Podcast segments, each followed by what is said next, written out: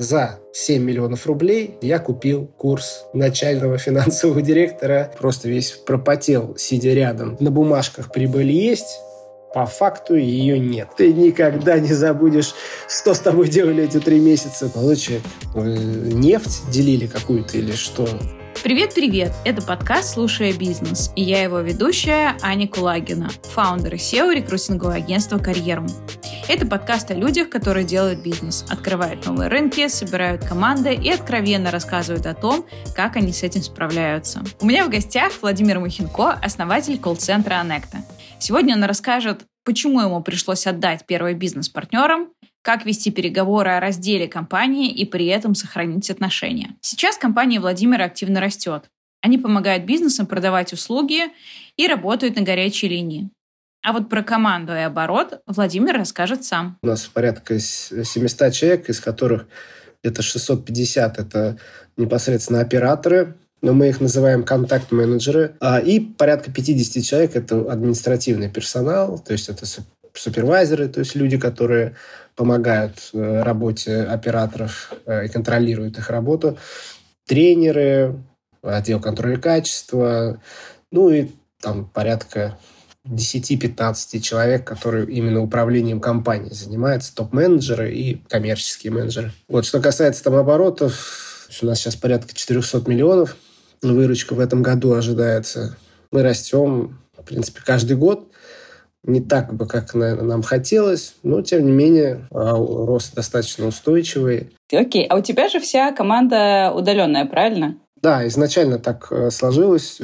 Даже не было такой мысли открывать, как это делают там классические наши конкуренты по площадке в регионах. Обычно это делается. Поскольку бэкграунд у меня больше айтишный такой, изначально было понятно, что сажать людей в офисе никто не хочет. Кругом айтишники, они вообще не любят, когда много разговаривают. И, кстати говоря, э, я был э, долгое время вообще сидел как бы один в офисе э, еще предыдущей своей компании.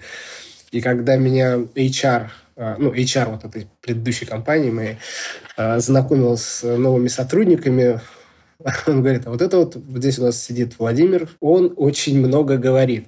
Потому что действительно, по сравнению с теми, кто сидел в офисе, айтишниками, я постоянно был на скайпе, потому что как раз это был момент становления Анекты. Приходилось постоянно созваниваться, и действительно, наверное, со стороны было видно, ну, казалось, что я просто сижу, сижу там один у себя в кабинете, но постоянно с кем-то разговариваю.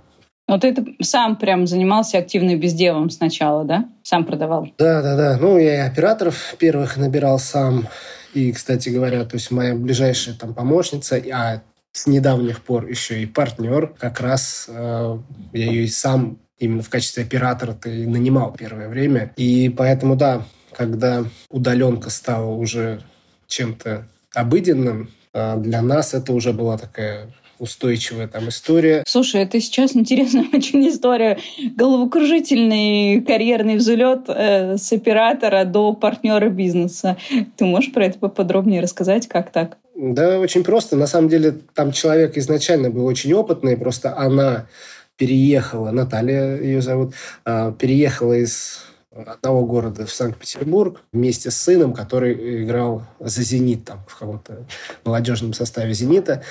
И нужно было заново выстраивать карьеру. И буквально там первая или вторая работа, вот, куда она на удаленке пошла, как раз оказалась э, наша компания. И все очень там просто завязалось. То есть я понял, что вообще, в принципе, у человека богатый жизненный опыт. А второе, очень быстрая карьера получилась, потому что что бы я ни просил сделать, она да-да, да-да, да. Там все очень быстро происходило, не видела ничего там сложного в каких-то задачках, которые я постоянно подкидывал. Ну, поэтому быстро, в общем-то, взяла так сказать, работу с, как раз с людьми, с операторами в свои руки. И я там довольно быстро уже от набора людей э, ушел. И вот, кстати говоря, сейчас Наталья э, занимается как раз всем, всем тем блоком, который касается найма операторов и непосредственно реализации проекта. Проектный директор и HR-директор в одном лице. Расскажи, пожалуйста, по поводу своих бизнесов, твоего пути. Ты вот сейчас сказала про партнерство, что у тебя и сейчас уже получается партнер да, из оператора. Ты больше тот предприниматель, который любит работать с партнерами, или ты э, больше такой сам по себе? Ну, вообще всегда у меня были партнеры. Наверное, стоит там, да, там пару слов о них сказать. То есть первая компания, э, в которой я работал с партнерами, она занималась финансовой лидогенерацией, то есть это прода массовая там, продажа лидов в банке на кредиты, там, дебетовые карты и другие продукты. Компания до сих пор работает, но я к ней уже отношения не имею. А, но в целом это было такое интересное партнерство, в котором у каждого была какая-то своя роль. А сейчас, буквально вот там, месяц назад, с этими людьми, которые впоследствии стали партнерами в Аннекте, мы как раз э, расстались. И э, партнерами новыми у меня стали а, как раз два, ну, два из ключевых топ-менеджеров команды. И я очень как бы вдохновлен этой сделкой, потому что очень все вовлечены. То есть в отличие от партнеров, с которыми я был раньше, они все-таки больше... У них своя, грубо говоря, была тема, а здесь они выступали как такие там консультанты. А здесь как раз мы все занимаемся одним делом, то есть все сфокусированы на, на, на то, чтобы там, добиться максимальных результатов. И с этой точки зрения я считаю, что партнерство, оно необходимо. А, то есть для меня вообще, в принципе, не проблема делиться. То есть для меня это один из таких важных а, жизненных принципов. Расскажи о первых партнерах. Какой путь вы прошли вместе? Ну, у нас было трое. С первым э, партнером мы при интересных обстоятельствах познакомились. То есть у меня был на тот момент чайный мага... интернет-магазин. И вообще все было в порядке. Я был предоставлен сам себе. Занимался любимым делом. Чаечек там китайский хороший продавал. И как-то вот звонит этот человек э, и говорит, нам нужны там Здрасте, я такой-такой-то, нам нужны будущие топ-менеджеры. Приезжайте. Я говорю, понятно, до свидания. Там, думал, что это Арифлейм какой-нибудь или еще что-то такое. И потом он мне еще несколько раз так настойчиво звонил и был очень убедителен, что заставил меня все-таки приехать на собеседование. И тогда, это был 2011 год, в России появился закон о деятельности микрофинансовых компаний, и он как раз работал в в одной из микрофинансовых компаний. Э, для микрофинансовой компании э, выстраивали агентские сети по сбору там, заявок на кредитование. И в какой-то момент, когда этих заявок стало больше, чем нужно было этой компании, мы такие подумали, а куда бы эти заявки продать. И таким образом мы узнали о рынке лидогенерации, Правда, мы думали, что, а, что это как бы в офлайне собираешь заявки. Это вообще отдельная песня. То, как мы это делали, так не делал никто на этом рынке. То есть мы из офлайна пришли в digital, но только нам потребовалось пару лет, чтобы понять, что этот рынок на самом деле digital, а не офлайн. То есть мы ходили, как мы клеили наклейки, здесь можно подать заявку на кредит, на шаурмичке, салоны связи, там, в общем, на любые точки в проходных местах. А, мы приходили говорили, здорово, мы такие-то, такие-то, повесьте нашу наклейку, вот доступ в личный кабинет, если человеку нужен кредит, вы забиваете заявку, далее перезванивает колл-центр, и дистанционно там э, выдает э, займ. А, и это работало, у нас там больше тысячи точек было там по России, э, которые давали какое-то количество заявок. Потом мы начали узнавать, как их продавать в интернете, узнали, что есть рынок лидогенерации, основали как раз компанию по продаже этих заявок. Э, и третий партнер, который появился, это был как раз клиент. Э, клиент на покупку заявок, который в какой-то момент, когда в очередной раз мы были на грани банкротства, а таких было примерно раз пять в деятельности в первые три года компании, а, он просто авансировал вперед покупку заявок, спас нас в какой-то момент, потом сам заинтересовался этим бизнесом, попозднее да, вошел уже как партнер. Три года, до 2015 года мы работали втроем. Я отвечал за продажи, старший партнер отвечал там вообще в целом как бы за все, и третий партнер отвечал за IT-составляющую, финансы. А, вот так вот мы и доработали до 2016 года, после чего я вышел из компании и Мы, опять-таки, втроем сделали Аннекту. А почему ты вышел из компании? Так, ну, у нас же тут честный, да, подкаст. Что, мы же тут э, не про... Мы же тут не про успешный успех э, записываем. Ну да, такое бывает. То есть я отвечал за продажи, и в какой-то момент мы видим, что вокруг все зарабатывают, нормальные деньги, все кроме нас. Мы такие, да елки-палки, что с этим делать? Давайте, раз мы сами не можем, пойдем-ка мы в фри фонд развития интернет-инициатив. Попали в очный акселератор, сами оплатили там участие, потому что там два формата. Либо ты платишь, либо ты отдаешь часть компании. Мы, конечно же, не стали отдавать часть компании, заплатили, и там начался очень жесткий traction. Трекал нас Евгений Калинин. Привет тебе, Женя, если вдруг будешь слышать. Ну и мы, конечно, хотели, чтобы нас самый жесткий чувак э, трекал. И, в общем-то, нам такую возможность дали. И трекал он так сильно, что в какой-то момент как-то сложились звезды, что вроде как компания не растет, потому что плохо мы продаем. А, а кто у нас за продажи отвечает? Владимир. И в, все время такие были какие-то стрелки в сторону меня. Ну, на тот момент действительно. Я бы не сказал, что я был какой-то там сильный продажник. То есть я, наверное, в какой-то момент просто стал не на своем месте. То есть если в самом на первые три года я, грубо говоря, как и все, там занимался всем и там жил компанией, то когда уже более-менее участки работ ну, сформировались у каждого партнера, то у меня остались продажи, а я никогда в них особо силен не был. Возвращаясь как-то с очередной там какой-то командировки куда-то там в Сибирь, Э, за свои деньги, естественно. Э, вот возвращаясь в Москву, я помню, что э, ну, наскребал там мелочь на электричку, чтобы доехать до Курской, который тогда первый офис ФРИИ располагался. После вот этих переговоров и вот этой электрички я попадаю на traction meeting, в котором как бы там просто собирается все там инвестора, не инвестора, ну, короче, там полная каморка людей в котором все говорят, ну, блин, Владимир, ну, что ты не вывозишь, там, продаж нету, компания не растет. А, ну и все, и, в общем, это, это стало такой отправной точкой. То есть я думаю, ну, раз так, то как бы, ну, окей. То есть как-то такого не было мысли, что надо там, вставать в позу, чтобы не потерять там что-то компанию или так далее. То есть мне было важно, чтобы все-таки я считал эту компанию, ну и до сих пор считаю своим первым ребенком. Я хотел, чтобы она развивалась. Но если я не вывожу, и если нет другого места для меня в компании, я так тогда партнеру и сказал, что если как бы ну, если никто не видит меня где-то на другой роли, окей, давайте расходиться. Ну, по деньгам договорились. Ну, то есть нормально, в принципе, я без скандалов я вышел. Ну и получилось так-то ведь, что все от этого действительно только выиграли.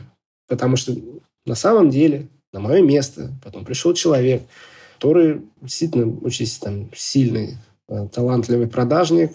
Э, потом и другие люди появились, там, которые уже трафиком занимались компании. То есть появилось и что продавать, и кому продавать. Буквально там за 3-4 месяца просто все перевернулось после фри. Uh, у меня был там тогда период деструктивный, который история будет умалчивать, но вот был там деструктивный, конечно, то есть возвращаясь потом после этого разговора о выходе из компании, просто там с нулем в кармане э, домой, я просто приехал домой а, три года интенсивнейшего труда, а, вот это ощущение стартаперства, подъема, а тут ты просто возвращаешься в пустой дом. Я тогда еще не был женат. А, возвращаешься в пустой дом, и что делать-то? Ну, что дальше мы делать? Э, я делал примерно все то же самое, что делает э, среднестатистический мужчина в России в такой ситуации. Это продолжалось примерно там неделю, и потом я там что-то начал уже шевелиться. Я ушел делать э, сначала там одно дело, потом вернулся к ребятам, говорю, парни, давайте вместе что-то продолжим делать, уже другое. Ну, помогите, дайте старт. Ну, и парни реально дали старт как раз-таки Аннекте. И там первые пару лет мы действительно ну, плотненько вместе работали. Они потому что уже сильно, скажем так, выросли со своей компанией. И дали мне вот как раз рабочее место в своем офисе, дали мне трафик, ну, грубо говоря, базу контактов, по которой там звонить и формировать первую выручку в колл-центре. Получается, что расставшись хорошо, это оставило открытой дверь для следующего сотрудничества. Почему ты а, а, пошел к ним и сказал, ребята, давайте э, вместе что-нибудь придумаем? То есть как у тебя хватило сил моральных, внутренних на то, чтобы прийти после того, как вы расстались? Понятно, что вы там хорошо разошлись и так далее, но все равно же это было такое ну, можно сказать, поражение внутреннее, когда ты почувствовал, что ты там ну, не нужен, не вывозишь. Ну, это больно. Да, действительно, это было, это было непросто. Э, видеть, что ты, в общем-то, занимаешься непонятно чем, а ребята там уже к ердовой выручке подбираются. Буквально там прошло 6, 7, 8 месяцев после того, как вы расстались. Да, может быть, где-то я что-то на какую-то гордость э, наступил, оглядываясь назад, то есть я не пожалел. Я же не пришел, помогите, там, спасите. Я говорю, я готов работать, просто помогите дать старт. Мне ничего не надо, просто давайте, чтобы я сидел, варился в этой атмосфере э, рабочей, не дома там где-то сидел, а с вами. Пусть у вас своя тема, у меня своя. Через общение буду там чему-то учиться. Получилось, что можно сказать, что это даже какой-то первый такой был опыт менторства, может быть, когда я признал, что я не самый там, как я думал, крутой и умный на этом свете. Есть люди, которые ну, продуктивнее, эффективнее работают. Думаю, да ё-моё, что я там буду, зачем буду закрываться, если можно открыться, реально признать, да, да, вот так. Хуже было бы, если бы я продолжал бы там где-то в стороне сидеть, завидовать там. Ну вот вы работали несколько лет, получается, да, 7 лет, и что в итоге пошло не так, то есть почему ты э, или как ты заметил, да, что что-то начинает идти не так именно в партнерстве? Было несложно заметить.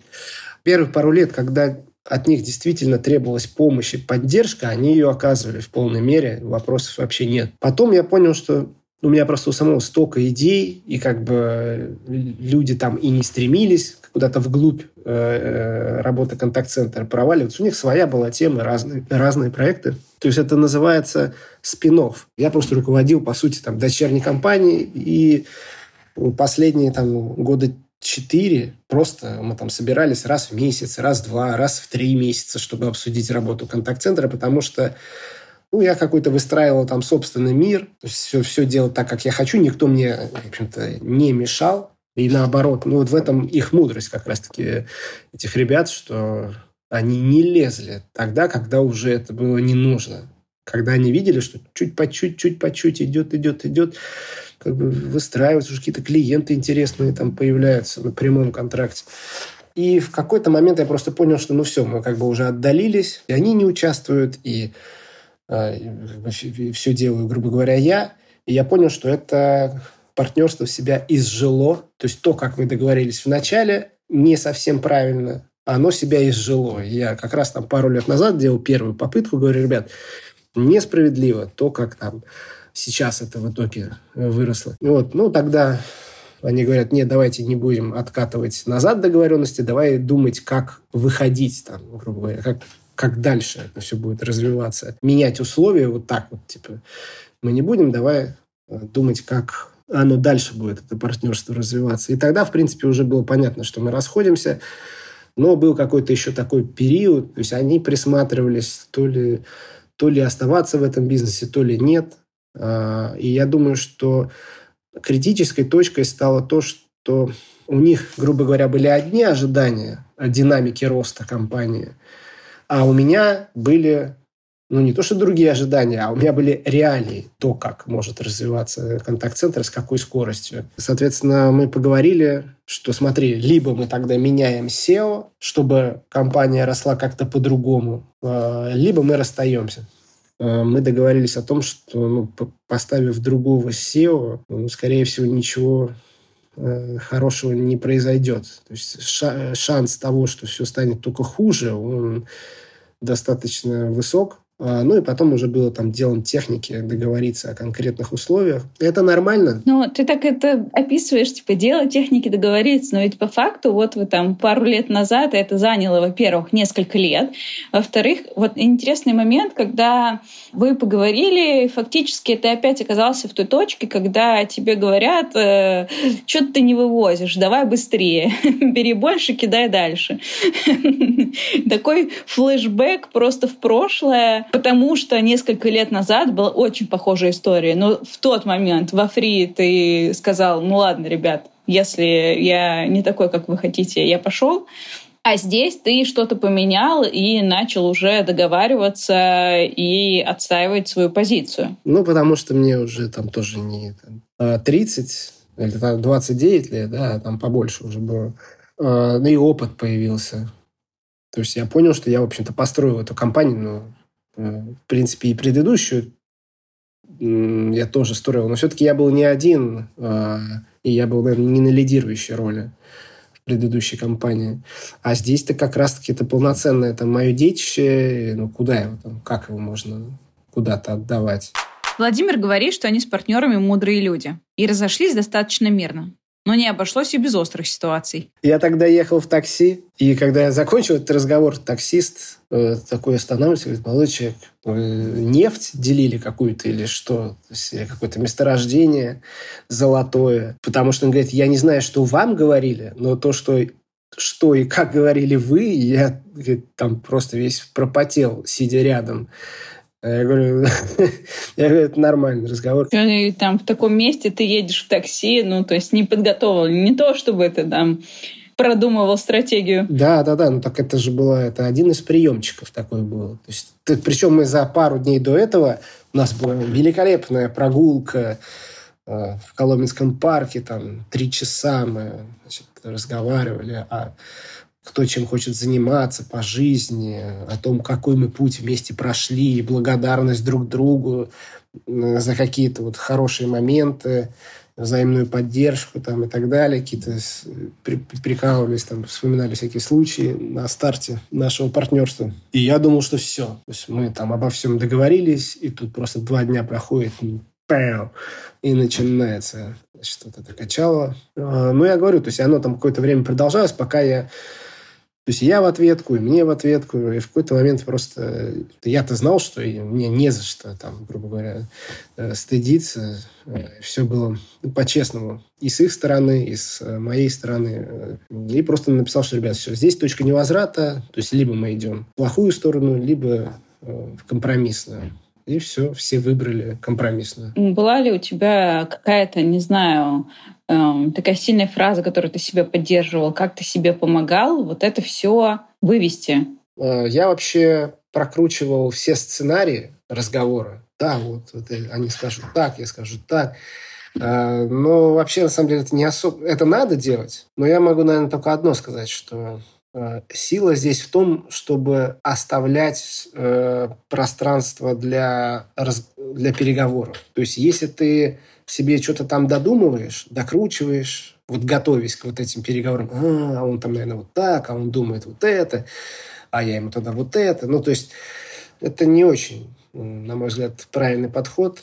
А правильный – это ну, иметь смелость говорить то, что думаешь, то, что хочешь, но при этом воспринимая, что хочет партнер. То есть ты не можешь учитывать только свои интересы в таких переговорах. Ты можешь я бы сказал, ты обязан учитывать интересы всех сторон. Если ты будешь только свои интересы преследовать, ну, либо ничего не получится, либо будет там конфликт. На то и существует переговорный процесс, чтобы э, вот это пространство для маневров и переговоров э, сохранялось. Вообще многие же прибегают к медиаторам в таких переговорах. Но и я думал, что у нас тоже до этого дойдет, но все-таки, наверное, медиатор это когда в тупик зашли ваши личные переговоры, и нам не пришлось. Все-таки я считаю, что это вот очень, знаете, зрелая такая позиция. Я очень всем желаю, кто будет слушать это, этот подкаст, чтобы вам попадались такие люди, которые в такие моменты, вот чтобы я хочу, я хочу, не застилала им там, красным полотном глаза. То есть, чтобы все-таки вы всегда видели в друг, друга, в друг друге э, прежде всего что-то хорошее, что между там, вами было в вашем партнерстве. Все может поменяться с течением времени. Это как выбирать жену. Но, тем не менее, всегда расставаться по-хорошему и не сжигать все мосты. Ну, это в любом случае э, намного более мудрый и правильный подход, э, который может привести вам какие-то неожиданные дивиденды в будущем. А как ты э, вот сейчас, э, перед тем, как пустить новых партнеров в свой бизнес, что ты с ними проговаривал, как ты расставлял акценты и вот эти э, разговоры про ожидания, да, и как, как вы это фиксировали? Ну, мы договорились на встречу у нотариуса, что э, в конце года будет совет директоров итоговый, на котором мы э, составим проект корпоративного договора. То есть корпоративный договор, он, кстати, он, э, насколько я знаю, юридически имеет больший вес, чем устав. Значит, просто устав – это устав, его обычно там делают стандартным, там мало кто заморачивается, что там делают, а вот корпоратив, ну и потом туда, зачем в устав пихать какие-то такие уже там детали, а устав же могут, ну, то есть все увидеть, зачем это показывать всем. А корпоративный договор как раз-таки, там можно и порядок наследования, и политика распределения дивидендов, и многие вот эти детали, запротоколировать и в том числе ожидания. Поэтому в этот раз я действительно, несмотря на то, что партнеры миноритарные, да, у них по 5%, а, ну, для меня это такие же там партнеры, как если бы у них было там 30%, или у нас поровну. Ну, на самом деле, то есть я не э, делю здесь. То есть, наоборот, я хочу, и чтобы и они также к этому относились, что вы имеете здесь вес. То есть э, наши голоса в ООО они нужны, грубо говоря, как договора. Вот я считаю, что юридические договора, например, с клиентами, нужны только для плохих случаев, когда начинаются конфликты. А так, я, честно говоря, у нас есть юрист. Я, если юрист окнул договор, я практически не читаю практически э, договора, то есть они ну, не нужны. А, и здесь то же самое. Голоса ООО э, нужны только в том случае, если какие-то конфликты. А так э, я постараюсь так все обыграть в корпоративном договоре и согласовать, чтобы ну, ключевые решения все равно могли приниматься только, ну, грубо говоря, большинством голосов, ну, в смысле, там, два из трех там, голосовали или единогласно. Интересная история, что ты только ты вдохнул свободно, полной грудью, как один собственник компании, и э, вдруг ну, снова оформляешь партнерство. То есть зачем тебе это в таком контексте? Вот у тебя эти люди уже есть, э, они у тебя уже работают, они супер вовлечены. То есть почему ты сразу же впрыгиваешь в новое партнерство? Для чего? Смотрите, во-первых, э, эти два человека, они поучаствовали в сделке, то есть они часть компании купили и там, ну, несколько, грубо, грубо говоря, процентов купили и несколько процентов э, премировал сверху, положил сверху в качестве ну, вообще заслуг, благодарности за заслуги э, за все это время. В принципе, были и другие варианты, кому можно было бы продать э, для, для выплаты доли предыдущих партнеров. Можно было и конкурентам продать, и другим каким-то там инвесторам. Но зачем, если я знаю, что есть люди, которые супер вовлечены в деятельность компании, и, на мой взгляд, это самые самый лучший подарок, наверное, который я дарил. Я убежден в этом, хотя прошел всего месяц, э, но я уверен, что в этом плане отсутствие там какой-то жадности и наоборот, когда ты отдаешь, ты получаешь впоследствии намного-намного больше и денег, и других, других форм уважение, там, благодарность. Ну, то есть это такая получилась, э, с одной стороны, вынужденная история, с другой стороны, хороший, хороший шаг в более осознанное партнерство для тебя. Да-да, я с нетерпением ждал. Вот у нас недавно был э, совет директоров в новом составе, и я как на праздник на него шел. То есть ну, впервые за много лет то есть я понимал, что не, не теперь не все, не вся вот эта э, ответственность за результат на мне, что я вот один, и как бы все. То есть, что бы ни происходило, то есть я один, я все равно, только я за все отвечаю. Здесь я говорю, ребят, э, добро пожаловать на совет директоров. Мы берем, снимаем шапочки наших должностей, гендира, проектного директора и директора по аналитике, снимаем эти шапочки, надеваем шапочки партнеров и обсуждаем уже работу компании в этом ключе. И это как бы уже там прям сразу было понятно, что это уже, уже другой э, подход. Вот здесь уже, а давайте вот, э, ну, то есть со стороны э, еще недавних просто сотрудников, да, появились уже такие, а давайте вот здесь сэкономим, а вот здесь вот можно лучше, а вот здесь можно оптимизировать. То есть то, чего там раньше не было, потому что не видели они всей картины. Теперь как бы увидели, и немножко по-другому стало отношение, вы как, наверное, все-таки совместному детищу, а, более такое бережливое, ну и плюс все-таки три головы, наверное, лучше здесь, чем, одна, чем одна, а, потому что у каждого там очень такой серьезный опыт и большая сфера ответственности. Еще, знаешь, хотела тебя спросить про ключевые для тебя там события, что ли, которые были в твоей предпринимательской жизни. Какой самый ценный опыт у тебя был за это время?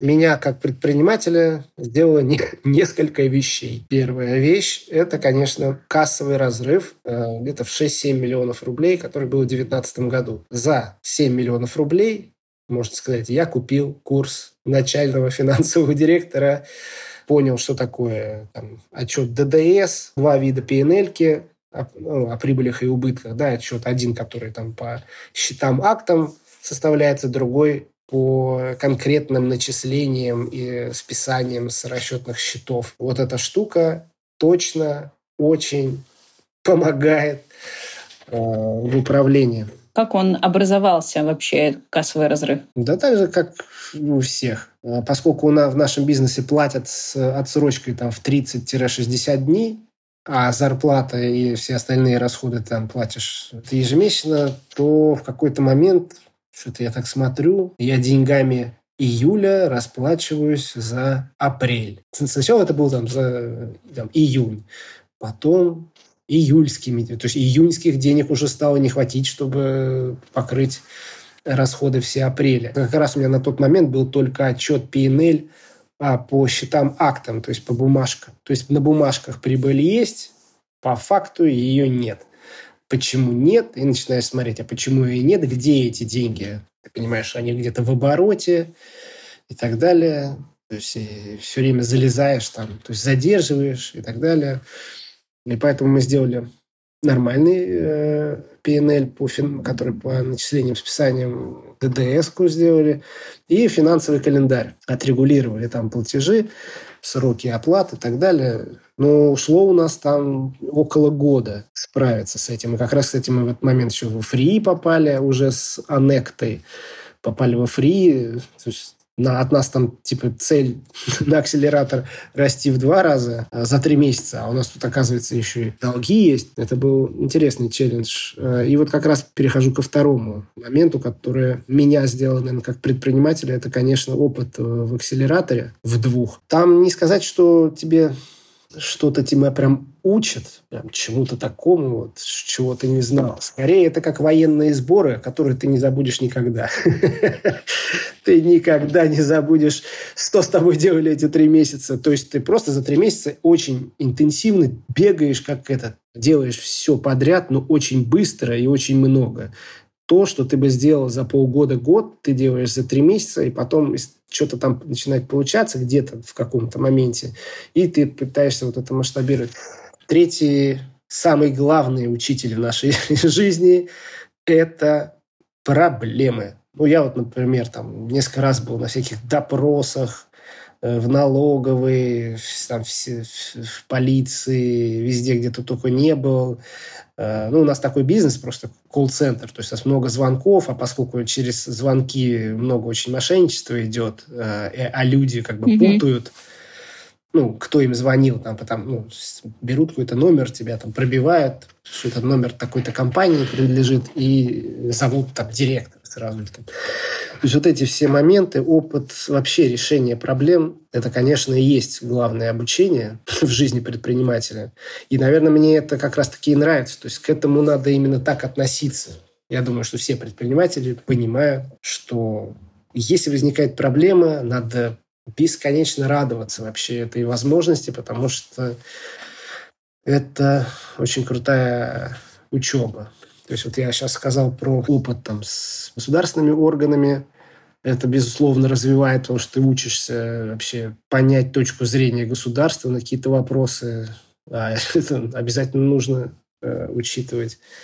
И вообще уметь выстраивать с ними коммуникацию. Проблемы с наймом людей. То есть, вот, э, то есть я очень много раз ошибался в, в подборе каких-то людей. Я, ну, я до сих пор, в принципе, принимаю участие в собеседованиях, там, ну, уже не на топовые вакансии, даже чуть ниже, просто как ну, просто мнение со стороны там, составить бесконечное количество раз я обуч... э, ошибался. И я считаю, что вот эти все переговоры, продажи, это тоже. То есть и, иди туда, где тяжело, иди туда, где ты чувствуешь себя неуверенно, и это и есть зона твоего роста. И периодически, вот я как в самом начале сказал, что я не продажник. Ну да, но приходилось. То есть там первый костяк клиентов, самых там наших ключевых, конечно, все равно приходилось самому их привлекать, преодолевать это все. Поэтому всем рекомендую выходить банально, но выходить из этой зоны э, комфорта. Я согласна, кстати, с тем, что такая история всегда очень полярная. Или ты упарываешься в свои негативные качества, чтобы подтянуть, или наоборот их игнорируешь. Я плюсую за то, что истина посередине. Мне кажется, что очень важно вообще просто хорошо про себя знать, что ты можешь в данный момент, да, и что ты не можешь в данный момент, и дальше уже соотносить свои э, качества и свои навыки с тем, в какую точку ты хочешь прийти. То есть если ты условно там метишь э, в юрдовую компанию, то очевидно кэп, что тебе нужно там понимать стратегическое планирование, что тебе нужно структурировать свой бизнес, что тебе нужно понимать, как выстраивать там те или иные процессы, как масштабировать то, что у тебя сейчас есть. Да, если ты двигаешься в сторону бутиковой компании, которая очень глубоко заходит в клиента, ну, качай коммуникативные навыки там, с клиентами и так далее. Зависит от целей, и э, не всегда можно перекрыть прям вообще в моменте свои э, недостающие какие-то компетенции другими людьми или купленной функцией. Не всегда это легко сделать, если ты вообще ничего про это не знаешь то может быть сложно оценить качество, которое тебе дают, и сложно выбрать того, кто это сделает. Я тебе хотела еще, знаешь, предложить э, поиграть э, в такую маленькую игру, которая, выглядит следующим образом. Эм, я вообще э, сама заметила э, давно, а сейчас это особо сильно, особо ярко проявляется, про то, что все живут в своем мире — каждый вообще, вне зависимости от того, где он физически находится, э, и что он делает, каждый живет в своем мире, и очень интересно смотреть на призму, через которую человек воспринимает, другой человек воспринимает мир. Мне прям интересна эта история. Поэтому я хочу тебе предложить э, немножко подумать и пофантазировать вот на какую тему. Если бы э, ты решил снимать фильм про свою жизнь, то что это был бы за фильм? Какой жанр, какой главный герой, что там происходит, как там действия разворачиваются. Этот герой один идет или у него там какая-то тусовка компания. В общем, что с ним происходит? Ну, не пираты Карибского моря, но больше похоже вот на пиратов. То есть, э, когда есть команда какая-то, вы плывете в какую-то неизвестность, э, это такие приключи, приключенческие приключения, да, это точно был бы жанр приключений что-то новое открывать, плывете и вот встречаете на своем пути какие-то препятствия, преграды. А что этому герою помогает преодолевать препятствия? Да, это то же самое, что и всем героям во всех произведениях.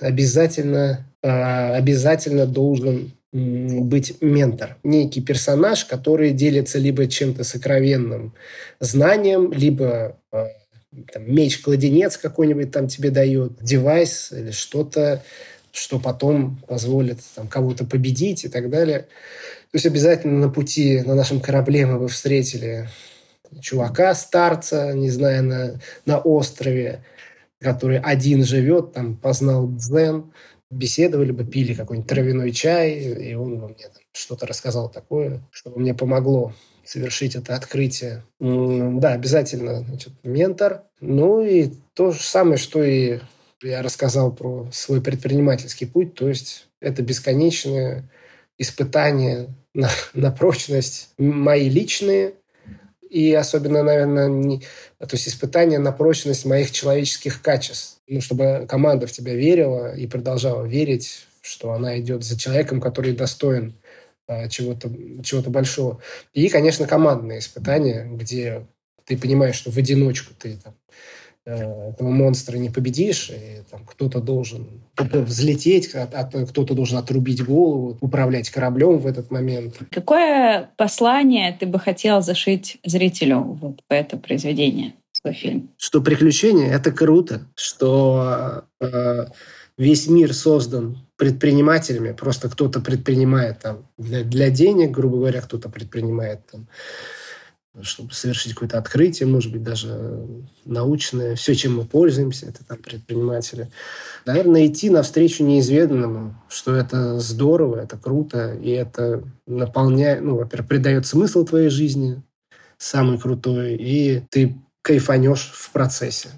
Я реально офигела от того, что Владимир вернулся к бывшим партнерам, нашел способ переосмыслить прошлое, причины выхода и сумел сделать новый проект с этими же партнерами. И даже после двух расставаний не потерял веру в партнерство и допускает, что они смогут вместе сделать еще один бизнес. Выходить красиво из партнерства – это и талант, и стратегия. Но нужно не забывать грамотно договариваться на берегу. Это был подкаст «Слушая бизнес». С вами была Аня Кулагина, а у меня в гостях был Владимир Махинко. Слушайте нас на любой удобной платформе, пишите комментарии, ставьте лайки, делитесь подкастом с друзьями. Это поможет другим людям узнать об этом подкасте. Ну и заходите к нам в канал, там будет появляться дополнительный контент, ссылка в описании выпуска. Вот мы закончим этот подкаст. Э, я размечтался. Надо будет чем-то таким заниматься. А может, не буду я сегодня ничем. Отменю все планерки. Не знаю, буду кидать монетку сейчас, чтобы выбрать, на каком, куда поехать. И просто поеду, куда меня заведет судьба. А там буду тоже кидать монетку, что мне делать? Да, размечтался, в общем, я вместе с тобой. Слушай, ну, а классная история.